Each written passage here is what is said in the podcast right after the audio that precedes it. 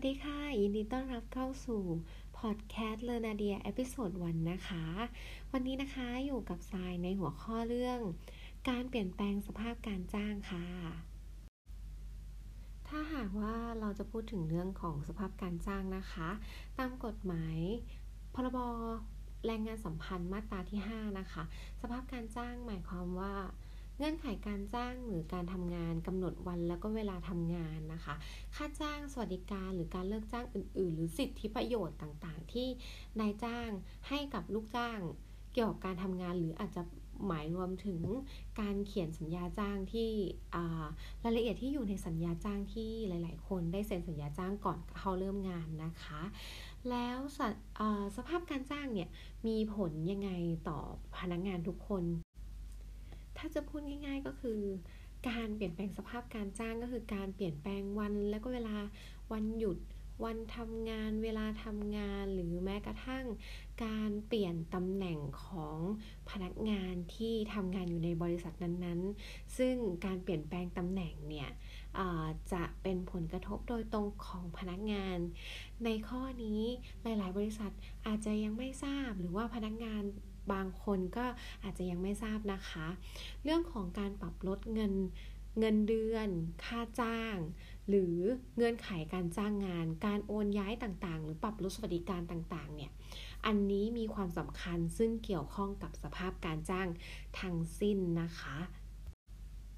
การเปลี่ยนแปลงสภาพการจ้างนะคะ ก็จะแบ่งเป็น 2 อย่างด้วยกันก็คือ การเพิ่มสวัสดิการหรือว่าสิทธิ์ต่างๆ ของพนักงานที่เคยมี กับการลดสวัสดิการ ค่าจ้าง สวัสดิการอื่นๆ สิทธิ์อื่นๆที่บริษัทเคยให้นะคะอะสำหรับพูดถึงข้อแรกก่อนก็คือการการลด การลดหรือว่าเปลี่ยนแปลงสภาพการจ้าง หรือเงื่อนไขการจ้างงาน กรณีนี้จะไปเกี่ยวข้องกับ ค่าจ้างหรือว่า เกี่ยวกับการที่พนักงานเคยได้สิทธิ์อะไรก็ตามที่พนักงานนำแรงงานมาแลกกับเงินที่นายจ้างให้ตามสัญญาจ้างแรงงานนะคะ อันนี้ถ้านายจ้างมีการปรับลดลง จะต้องได้รับความยินยอมจากพนักงานก่อนนะคะ ถ้าไม่ได้รับความยินยอมจากพนักงาน จะไม่สามารถกระทำได้นะคะ พนักงานสามารถไปร้องที่แรงงานได้ แต่ในกรณีที่เป็นประเภทที่ 2 คือ เพิ่มสวัสดิการให้กับพนักงานนะคะ ถ้าเป็นคุณกับพนักงานพนักงานได้รับสิทธิประโยชน์ที่มากกว่า อันนี้สามารถทำได้เลยโดยที่ไม่ต้องมีข้อ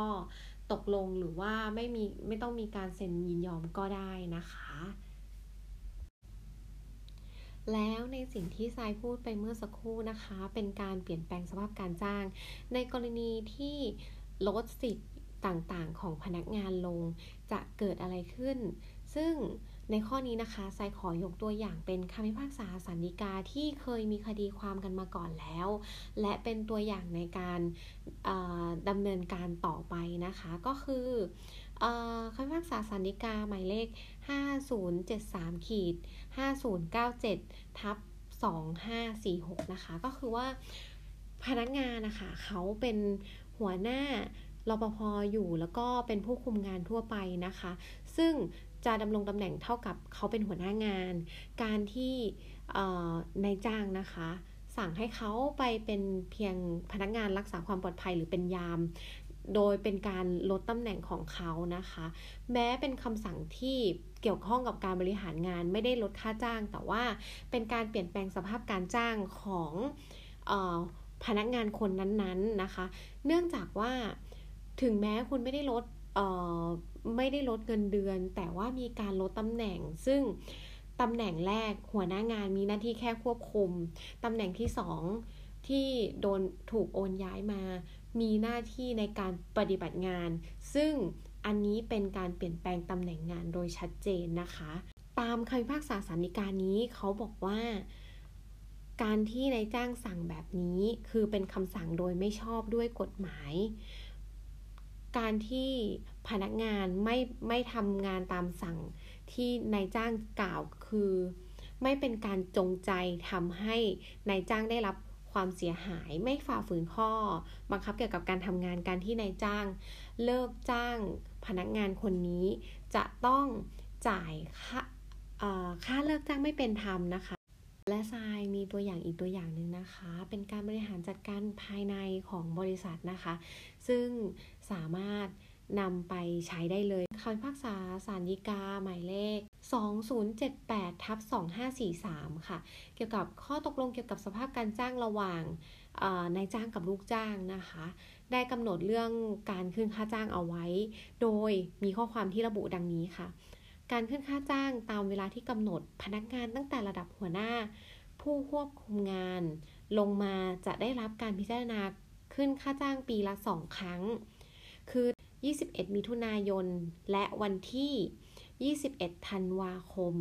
ของทุกปี แต่ต้องเป็นผู้ที่ทำงานติดต่อกันมาแล้ว 6 เดือนขึ้นไป เป็นข้อตกลงที่ทางบริษัทนะคะ แล้วก็สภาพสหภาพแรงงานได้ร่วมพิจารณาตกลงร่วมกัน จึงเป็นข้อตกลงเกี่ยวกับสภาพการจ้างที่นายจ้างและลูกจ้างต้องปฏิบัติตามอย่างเคร่งครัดนะคะ ข้อตกลงมีการระบุเอาไว้แล้ว ชัดเจน การพิจารณาขึ้นค่าจ้างต้องเป็นไปตามข้อตกลงนี้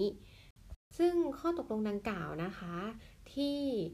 นายจ้างหรือบริษัทตกลงกันไว้กับพนักงาน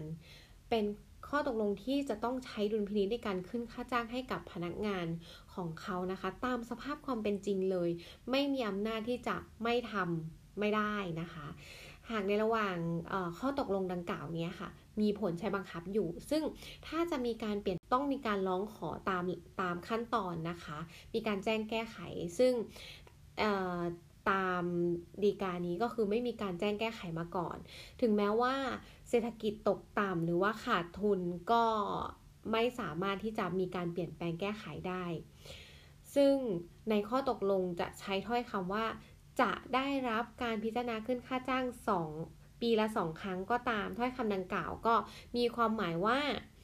ทางนายจ้างจะต้องพิจารณาลูกจ้างคนใดมีผลงานประเมินอย่างไรอยู่ในเกณฑ์ที่จะได้รับขึ้นค่าจ้างหรือไม่ หากอยู่ในเกณฑ์ที่จะได้รับขึ้นค่าจ้างค่าจ้างที่ปรับขึ้นเป็นจำนวนเท่าใด เท่านั้นไม่ใช่การให้อำนาจจำเลยที่จะใช้ดุลพินิษขึ้นค่าจ้างให้ลูกจ้างหรือไม่ก็ได้ หมายความว่าเออ การที่นายจ้างคอมมิตแบบนี้หมายความว่าพนักงานทุกคนจะต้องมีการได้รับขึ้นค่าจ้างปีละสองครั้ง จะปฏิเสธไม่ได้ ต้องใช้ดุลพินิษว่าจะขึ้นเท่าไหร่ หรือมีหลักเกณฑ์ที่จะตกลงว่าจะขึ้นเท่าไหร่เท่านั้นนะคะ ค่ะในตัวอย่างที่ทรายยกไปหรือว่าเรื่องที่ทรายพูดไปในวันนี้นะคะทรายก็หวังว่าจะเป็นประโยชน์กับท่านผู้ฟังทุกท่านนะคะ แล้วก็สำหรับวันนี้นะคะทรายก็ขอลาไปก่อน หากท่านผู้ฟังท่านใดมีคำถาม หรือมีข้อเสนอแนะ ข้อติชม หรืออยากฟังเรื่องใดในสัปดาห์หน้าสัปดาห์ถัดไปนะคะ สามารถส่งข้อความเข้ามาได้ทาง Facebook Fanpage นะคะเลนาเดียค่ะ L E N A D I A นะคะ ก็ติดตามทรายได้ในช่องทางอื่นๆ Twitter Facebook YouTube หรือ Podcast อินสตาแกรมนะคะ ใช้ชื่อเลนาเดียเหมือนกันหมดเลยค่ะ L E N A D I A นะคะสำหรับวันนี้นะคะทรายก็ขอลาไปก่อนค่ะ ขอบคุณทุกท่านที่ติดตามรับฟังนะคะ สวัสดีค่ะ